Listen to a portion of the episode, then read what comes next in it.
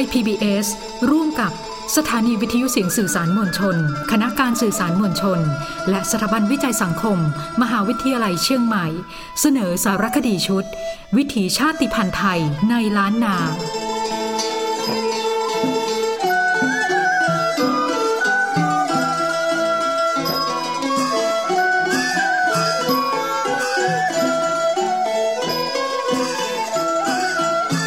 ชาวไทยขืนามาตั้งถิ่นฐานที่อยู่อาศัยในพื้นที่ต่างๆ หลายจังหวัดในภาคเหนือตอนบนของประเทศไทย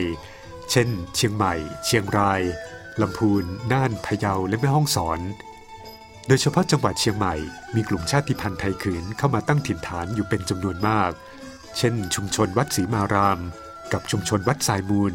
ในพื้นที่ฝั่งตะวันออกของจังหวัดเชียงใหม่ ซึ่งเป็นพื้นที่ราบ สามารถทำการเกษตรกรรมได้ค่อนข้างดี เพราะอยู่ใกล้แม่น้ำ เช่นเดียวกับชุมชนบ้านต้นแหนน้อยทางทิศใต้ของเมืองที่อยู่ใกล้ลุ่มน้ำการเกษตรเป็นอาชีพดั้งเดิมของชาวไทยขืน สมัยอยู่เชียงตุง และบริเวณเมืองใกล้เคียงกับเชียงตุง ดรกรดเหล็กสมบูรณ์ หัวหน้าศูนย์พัฒนานวัตกรรม และสื่อดิจิทัลล้านนา สถาบันวิจัยสังคม มหาวิทยาลัยเชียงใหม่ ซึ่งลงพื้นที่ศึกษาพบว่าในช่วงแรกที่ชาวไทยขืนชุมชนวัดศรีมาราม ชุมชนวัดสายมูล และชุมชนบ้านต้นแหนน้อย เข้ามาตั้งถิ่นฐานในจังหวัดเชียงใหม่ ยังมีอาชีพเกษตรกรรมเป็นหลัก แต่ภายหลังการประกอบอาชีพได้เปลี่ยนไป ในขณะที่ชาวไทยขืนชุมชนอื่น ๆ เช่น ชุมชนวัดผาแตกที่อำเภอแม่สายจังหวัดเชียงราย ก็ประกอบอาชีพที่ต่างออกไป ในช่วงแรก ๆ ที่อพยพเข้ามากันนั้นเนี่ยทั้ง 3 ชุมชนในจังหวัดเชียงใหม่ก็ ยังมีอาชีพที่เป็นทางด้านการเกษตรกรรมกันอยู่นะครับเพราะว่ามาช่วงแรกๆนี่ก็พยายาม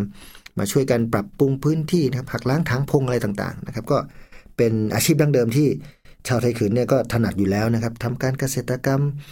เลี้ยงสัตว์ทำไร่ทำนาทำสวนนะครับ ผู้หญิงก็ทอผ้านะครับงานเย็บปักถักร้อยอะไรต่างๆนะครับ ในขณะที่อาชีพพวกนี้นะครับพอผ่านมาหลายหลาย ๆ ยุคแล้วนะครับนะครับ เปลี่ยนผ่านมาตั้งแต่รุ่น พ่อรุ่นปู่ย่าตายายนะครับ มาเป็นรุ่นปัจจุบันเนี่ยก็อาชีพก็มีมีการเปลี่ยนแปลงไปนะครับ ส่วนหนึ่งลูกหลานก็มีการแต่งงานนะครับ กับคนต่างชาติพันธุ์บ้างนะครับ แต่งงานกับคนไทยวนไทยลื้อในพื้นที่บ้างนะครับ การประกอบอาชีพก็ไม่ได้เป็นเกษตรกรรมเสียทั้งหมดทีเดียวนะครับ ก็เป็นอาชีพที่ทันสมัยอาชีพใหม่ ๆ นะครับ เช่น การรับราชการนะครับ การทำธุรกิจส่วนตัว การรับจ้างทั่วไปอะไรประมาณนี้แหละครับนะฮะในขณะที่อาชีพของฝั่งชุมชนวัดผาแตกนั้นเนี่ยก็ไม่ได้เน้นเกษตรกรรมเป็นเป็นอาชีพหลักตั้งแต่แรกนะครับ ก็จะมีอาชีพในเรื่องของการรับจ้างนะครับ เพราะว่าอะไรฮะเพราะว่าในส่วนของพื้นที่นั้นเนี่ย อยู่ในอำเภอแม่สายนะอยู่ติดอยู่เกือบเกือบติดชายแดนแล้วนะสามารถก็ไปรับจ้างนะครับ รับจ้างทางด้าน ค้าขายได้นะครับ ไปทำธุรกิจนู่นนี่นั่นได้นะครับ เพราะว่าเขตชายแดนแม่สายอย่างที่เรารู้กันอยู่ก็เป็นเรื่องของการมีการเข้าออกซื้อขายสินค้าต่างๆนะครับ ชาวไทยเขินกลุ่มชุมชนวัดผาแต่ก็มีอาชีพในส่วนของตรงนี้มากกว่าในเรื่องของการทำเกษตรกรรมนะครับ สรุปแล้วง่าย ๆ ว่า ไทยขืนชาติพันธุ์ที่ทำการเกษตรกรรมเป็นหลักสมัยเมื่อครั้งอยู่เมืองชียงตุงนะครับ มื่อครั้งมาอยู่แรก ๆ ในเชียงใหม่ก็มีการทำงานเกษตรกรรมบ้าง มีการค้าขายบ้างทำไร่ทำสวนทำนาบ้างนะครับ พอมาอยู่รุ่นหลังๆนะครับ ก็เมื่อมีการแต่งงานกับคนในพื้นที่นะครับ มีความเจริญเข้าไปมากขึ้น มีโอกาสทางการศึกษามากขึ้นนะครับ กลายเป็นคนไทยนะครับ ที่มีเลขที่บัตรประชาชนนะครับ มีพื้นที่หลักแหล่งเป็นอยู่ในทะเบียนบ้านพวกนี้นะครับก็ทำให้ลักษณะของการประกอบอาชีพก็แตกต่างกันไปนะครับ มีความเจริญมากขึ้น อาชีพก็มีให้เลือกมากขึ้นนะครับ โดยสรุปก็คือการเปลี่ยนแปลงทางสังคมเนี่ยส่งผลให้การประกอบอาชีพของของคนไทยขืนนะครับ ก็เปลี่ยนแปลงตามไปด้วยเช่นกันนะครับ เมื่อสังคมมีความเจริญมากขึ้น มีอาชีพให้เลือกมากขึ้น การเปลี่ยนแปลงทางสังคม จึงส่งผลให้การประกอบอาชีพของชาวไทยขืน เปลี่ยนแปลงตามไปด้วยเช่นกันลักษณะวิถีชีวิตของชาวไทยขืนในแต่ละชุมชน สมัยก่อนในช่วงแรก ๆ ที่เข้ามาไทบจะไม่มีการเปลี่ยนแปลงจากยุคสมัยเดิมเมื่อครั้งอพยพเข้ามาใหม่ ๆ การเปลี่ยนแปลงให้สอดคล้องกับแต่ละพื้นที่เกิดขึ้นในช่วงหลัง ๆ มากกว่า มีการแต่งงานข้ามชาติพันธุ์ มีการเดินทางติดต่อค้าขาย อาชีพต่างๆ จึงเปลี่ยนแปลงไปทำให้วิถีชีวิตเปลี่ยนแปลงตามไปด้วย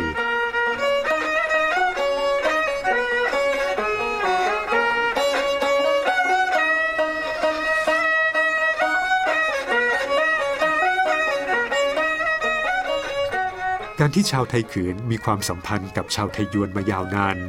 ตั้งแต่ก่อนสมัยตั้งเมืองเชียงใหม่ อัตลักษณ์บางอย่างของชาวไทยขืนจึงมีการผสมผสานกลมกลืนกับอัตลักษณ์ของไทยยวนด้วย ซึ่งถ้าจะนับว่าเป็นอัตลักษณ์ที่เป็นลักษณะพิเศษของชาวไทยขืน บางอย่างก็ยังถือว่าพอได้อยู่ เช่น เรื่องการแต่งกาย อาหาร การทำหัตถกรรมต่างๆ การจัดกิจกรรมประเพณี วัฒนธรรม สามารถบอกได้ว่าเป็นอัตลักษณ์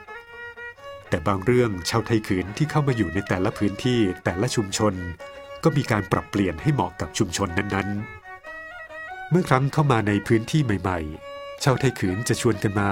จึงเป็นกลุ่มเครือญาติเดียวกัน เพราะฉะนั้นการแต่งงานมีครอบครัวแนวรุ่นแรกจนถึงรุ่นที่สองจึงอยู่ในกลุ่มเดียวกัน ยังไม่ได้ออกไปแต่งงานกับกลุ่มอื่นสักเท่าไหร่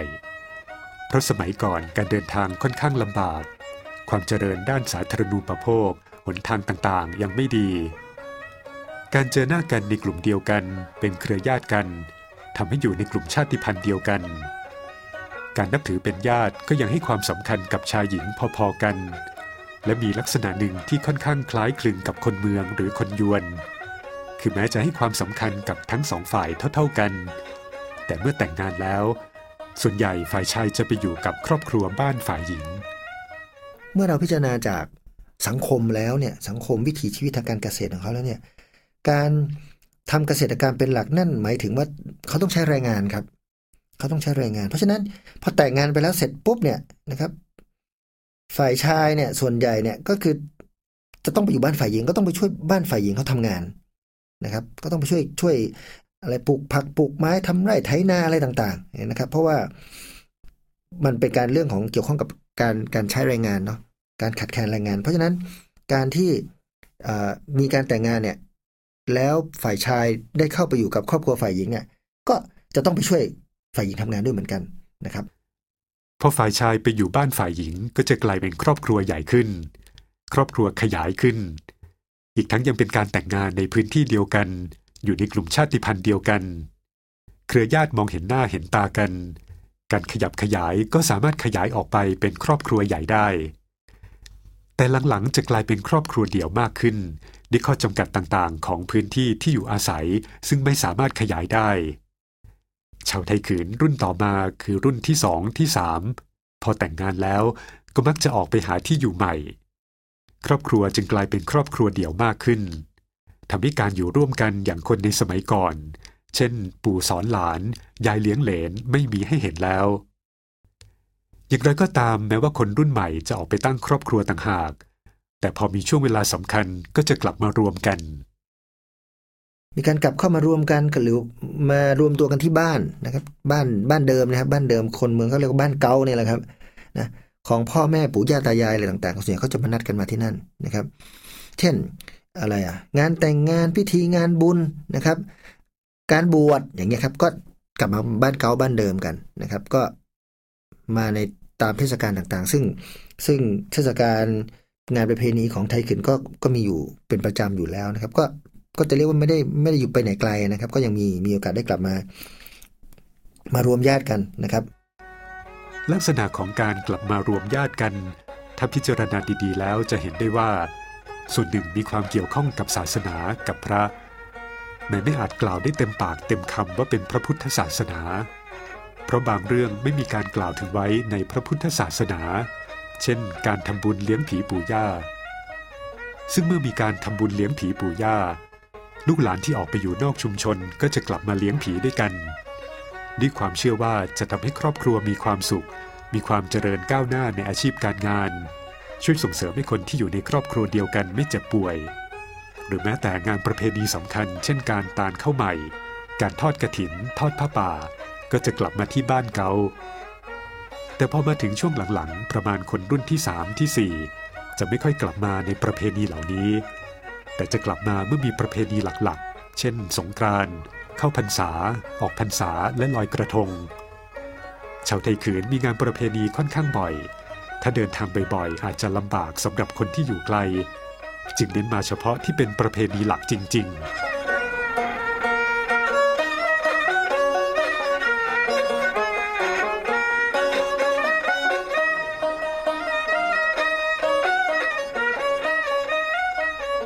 วิถีชีวิตที่มีความสำคัญคือการสืบผีและการสืบมรดก ผีในความหมายหรือความรู้สึกของชาวไทยขืน คือผู้ที่จะมาคอยช่วยดูแลรักษา ดรกรดเหล็กสมบูรณ์อธิบายถึงลักษณะผีที่ชาวไทยขืนนับถือหรือให้ความสำคัญ โดยแบ่งเป็น 3 ประเภท ประเภทแรกคือผีบรรพบุรุษของชุมชนหรือหมู่บ้าน เป็นผีอารักษ์หรือผีเมือง ซึ่งเรียกว่าเสื้อบ้าน ประเภทที่สองคือเทวดาที่คอยปกปักรักษาคุ้มครองวัด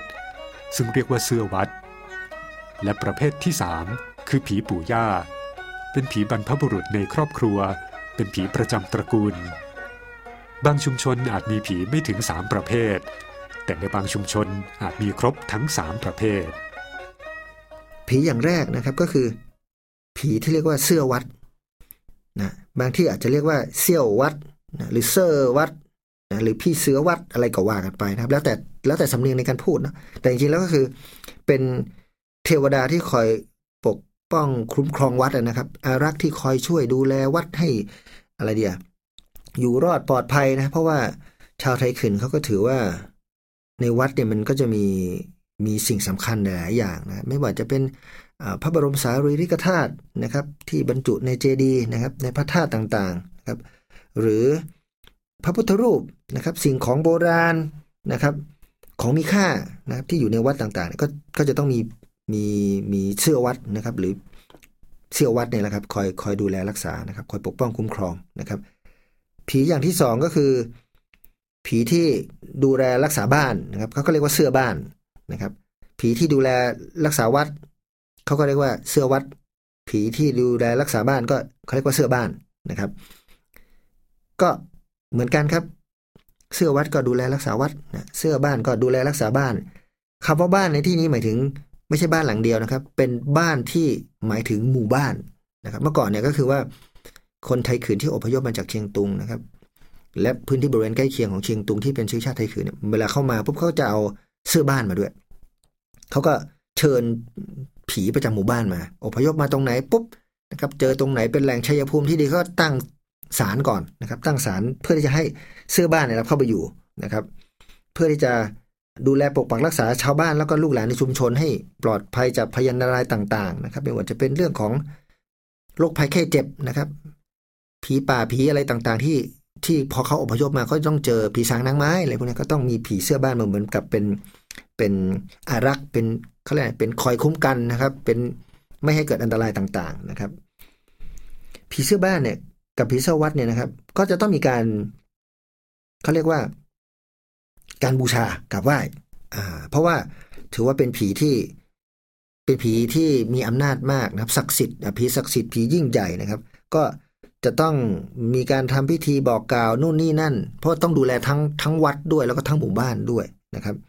เวลาชาวบ้านจะทำอะไรนะครับ จะต้องขออนุญาตหนึ่งสองสามสี่ห้าก็ต้องมีการมาบอกมาบอกกล่าวก่อนว่า จะออกไปนอกพื้นที่แล้วนะ บ้านหลังนี้จะไปทำงานตรงนี้ คนนี้จะเดินทางไปค้าขาย บ้านหลังนี้จะมีการแต่งงาน บ้านหลังนี้จะออกไปอะไรอะสู้รบปรบไม้ปรบมือกับข้าทรงข้าศึก ก็ต้องบอกเสื้อบ้านก่อนนะครับ บอกเสื้อบ้านบอกเสื้อวัดว่าเออจะไปแล้วนะยังไงก็ช่วย ป้องกันอันตรายไว้ด้วยแล้วกัน ประมาณนี้นะครับ ของที่เอามาเส้นไหว้ก็ ก็มีทั่วๆไปนะฮะตามตามลักษณะนะครับ แต่โดยส่วนใหญ่ก็คือจะเป็นพวกมีเป็นอาหารนะครับ มีอาหารมีข้าวตอกดอกไม้ มีเหล้ายาปลาปิ้งอะไรต่างๆนะครับที่ก็เอามาเอามาเลี้ยงนะครับ บางที่บางอย่างอาจจะมีลักษณะของการเลี้ยงแตกต่างกันไปนะครับ เพราะว่าบางอย่างมันมีเรื่องของ การที่จะต้องเสาะหานะครับ ของที่จะเอามาเอามาทำพิธีเนาะแตกต่างกันแต่ละพื้นที่เพราะฉะนั้นตัวเนี้ยมันไม่ได้เฉพาะเจาะจงว่าจะต้องเป็นดอกอันนั้น ดอกอันนี้อาหารอันนั้นอาหารอันนี้เสมอไปนะครับ บางที่อาจจะเป็นอะไรอะผลไม้นะฮะอาหารเจ อย่างเงี้ยขนมต่างๆ แต่บางที่อาจจะมีเรื่องของเนื้อสัตว์อ่านะมีเรื่องของเหล้ายาปลาปิ้ง นะครับเพราะว่าเสื้อบ้านกับเสื้อวัดแต่ละที่ก็นับถือแตกต่างกันไปนะครับ ผีหมู่บ้านหรือเสื้อบ้านเนี่ยทั้งหมู่บ้านก็จะมีอยู่ผีอยู่ตนเดียวนะครับ อันนี้ก็จะเป็นเป็นลักษณะความแตกต่างกัน แต่คำว่าหนึ่งตนเนี่ยไม่ใช่ว่าหนึ่งคนนะฮะเสื้อบ้านเนี่ยไม่จะเป็นต้อง คือเวลาชาวบ้านหรือชาวไทยขืนเขาเขานับถือคำว่าเสื้อบ้านเนี่ย มันจะเป็นเหมือนตำแหน่งฮะเป็นเหมือนตำแหน่งเสื้อบ้าน เสื้อบ้านเสื้อเมืองเนี่ยนะฮะ ก็คือส่วนใหญ่ก็จะเป็นผีของบรรพบุรุษที่เป็นเจ้านาย ดูแลอะไรอะเป็นเจ้าเมืองเก่ามาก่อนนะฮะเป็นผู้มีชื่อเสียง เป็นขุนพลเป็นอะไรต่างๆ แล้วก็เสียชีวิตลงเขาก็ถือให้มาเป็นเสื้อบ้านเสื้อเมืองนะครับ เพราะฉะนั้นไม่ได้หมายความว่าผีเสื้อบ้านนั้นจะต้องเป็นผีหนึ่งตัวหนึ่งตนเท่านั้นนะครับ แต่ในความหมายคือเป็นผีในกลุ่มของผีที่เป็นเสื้อบ้าน อาจจะมี จ้าเมืองอยู่หนึ่งขุนพลอยู่อีกหนึ่งนะฮะเป็นอะไรอะลูกเจ้าเมืองเป็นเจ้าเมืองคนที่หนึ่งคนที่สองอะไรก็ว่าไปนี่ก็คือถือเป็นผีผีเสื้อบ้านนะครับ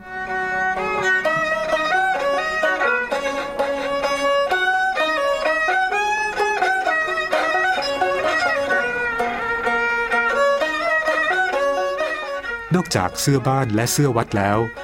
ผีอีกประเภทหนึ่งที่ชาวไทยขืนนับถือคือผีปู่ย่า ซึ่งมีความคล้ายกับผีปู่ย่าของคนเมือง หรือไทยยวนของล้านนา คือเป็นผีบรรพบุรุษในครอบครัว หรือผีประจำตระกูล โดยการนับถือผีปู่ย่าในตระกูล ส่วนใหญ่เป็นการนับถือในกลุ่มเครือญาติเดียวกันหนึ่งเครือญาติจะมีผีปู่ย่าของตัวเองหนึ่งตน อีกครอบครัวหนึ่งหรืออีกเครือญาติหนึ่ง ก็จะมีผีปู่ย่าของตัวเองอีกหนึ่งตน ซึ่งในบ้านของชาวไทยขืน จะมีห้องสำหรับหิ้งบูชาผีปู่ย่า ปกติแล้วผีปู่ย่าเนี่ยจะมีเรื่องของการบูชา หิ้งของผีปู่ย่าเนี่ยจะอยู่จะอยู่ในห้องห้องหนึ่งนะครับ บ้านแต่ละหลังของของของไทยขืนเนี่ยจะมีห้องห้องหนึ่งที่จะต้องมีหิ้งสำหรับเอาไว้บูชาผีปู่ย่านะครับ สมัยก่อนเนี่ยก็จะเป็นหิ้งเปล่าๆ ไม่มีอะไรเลยนะเป็นตัวแทนก็คือ เป็นเหมือนกับหิ้งสมมุติว่าผีปู่ย่าจะอยู่ต้องอยู่ตรงนี้นะเราเอาดอกไม้ทูบเทียนผลบงผลไม้เอามาถวายตรงนี้นะนะครับ แค่นั้นเอง แต่พอหลังๆมาปุ๊บเนี่ย ก็ผ่านการระยะเวลายาวนานเนาะปู่ย่าหลาย ๆ เจเนเรชันก็ตายลงไป บางครอบครัวบางรุ่นใหม่เนี่ยเขาก็จะมีคราวนี้จะเริ่มมีรูปครับ มีรูปสัญลักษณ์แทนผีปู่ย่าว่าอ่านี่เป็นญาติญาติของญาติของครอบครัวนี้ ครอบครัวย่อยครอบครัวนี้นะครับ แต่อยู่ในเครือญาติเดียวกันนะครับ คนนี้เป็นของคนนี้คนนี้เป็นของอครอบครัวนี้ก็จะเอามารวมกันในในในในหิ้งหิ้งบูชาของผีปู่ย่าแต่ในขณะที่สมัยก่อนเนี่ยนะครับ ออกมาจากเชียงตุงเนี่ยก็คือก็ติดตัวมาเลยครับผีปู่ย่าก็ติดตัวมาสมัยก่อนเราไม่มีรูปเนาะก็จะถือว่าเอาคนนี้เป็นผีปู่รุ่นที่หนึ่งปู่รุ่นที่สองปู่รุ่นที่สามอะไรก็ว่ากันไปนะครับ แต่ว่าหลังๆมาเนี่ยก็จะมีเริ่มเริ่มมีเริ่มมีสัญลักษณ์แทนแทนผีปู่ย่าแต่ละตนอย่างที่ผมบอกบางทีอาจจะเป็นรูป บางทีอาจจะเป็น อุปกรณ์เครื่องใช้ของปู่ย่าคนนั้นคนนี้นะครับเอามาไว้บนหิ้งเหมือนกันนะครับ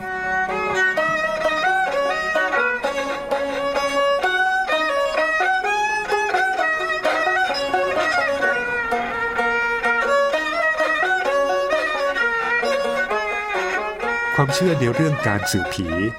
สะท้อนให้เห็นถึงความต้องการการดูแลคุ้มครอง ให้ปลอดภัยจากพยันตรายต่าง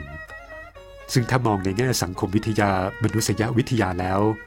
ความเชื่อเกี่ยวกับการสื่อผี คือการช่วยแก้ปัญหาความขัดแย้ง การทะเลาะเบาะแว้งในชุมชน เรียกได้ว่าเป็นการจัดการหรือการบริหารความขัดแย้ง และยังเป็นการสร้างความมั่นใจในการดำเนินชีวิต ถือว่าเป็นกุศโลบายอย่างหนึ่ง มันต้องมีการกระทบกระทั่งกันอยู่แล้วครับ มันต้องมีการทะเลาะกันอยู่แล้วครับ แต่พอทะเลาะกันเสร็จปุ๊บเนี่ย สมัยก่อนทำยังไงมันจะให้หายการทะเลาะอะไรขึ้นก็อับไปไปจุดธูปจุดเทียนขอขมา สาบานต่อหน้า เสื้อบ้านเสื้อวัดว่าจะไม่อะไรเกะกะระรานกันอีกจะไม่ทะเลาะกันอีกนะครับ อันนี้ก็ทำให้เกิดความสงบสุขภายในหมู่บ้านนะครับ เกิดความปลอดภัยเกิดการสร้างความเป็นน้ำหนึ่งอันเดียวกันนะครับ เป็นการบริหารจัดการความขัดแย้งในสมัยก่อนที่ถือว่าได้มีประสิทธิภาพอย่างยิ่งนะครับ เพราะว่าทุกคนเวลาสาบานแล้วเนี่ย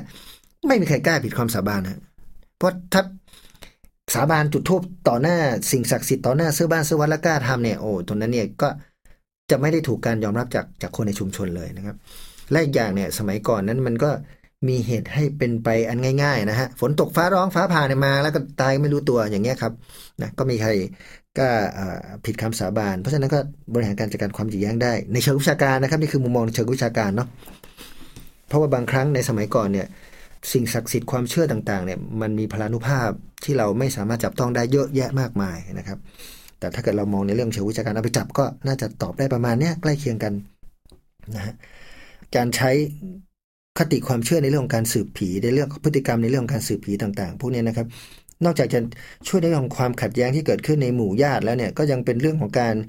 สร้างความมั่นใจนะครับ สร้างความมั่นใจแล้วก็ช่วยทำให้เกิดเหมือนกับว่า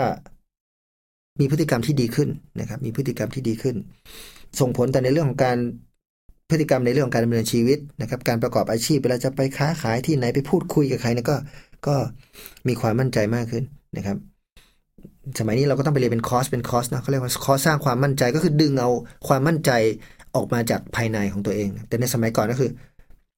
เราใช้ความมั่นใจจากจากจากสิ่งที่เป็นคติความเชื่อแบบนี้ก็จะมีความเชื่อ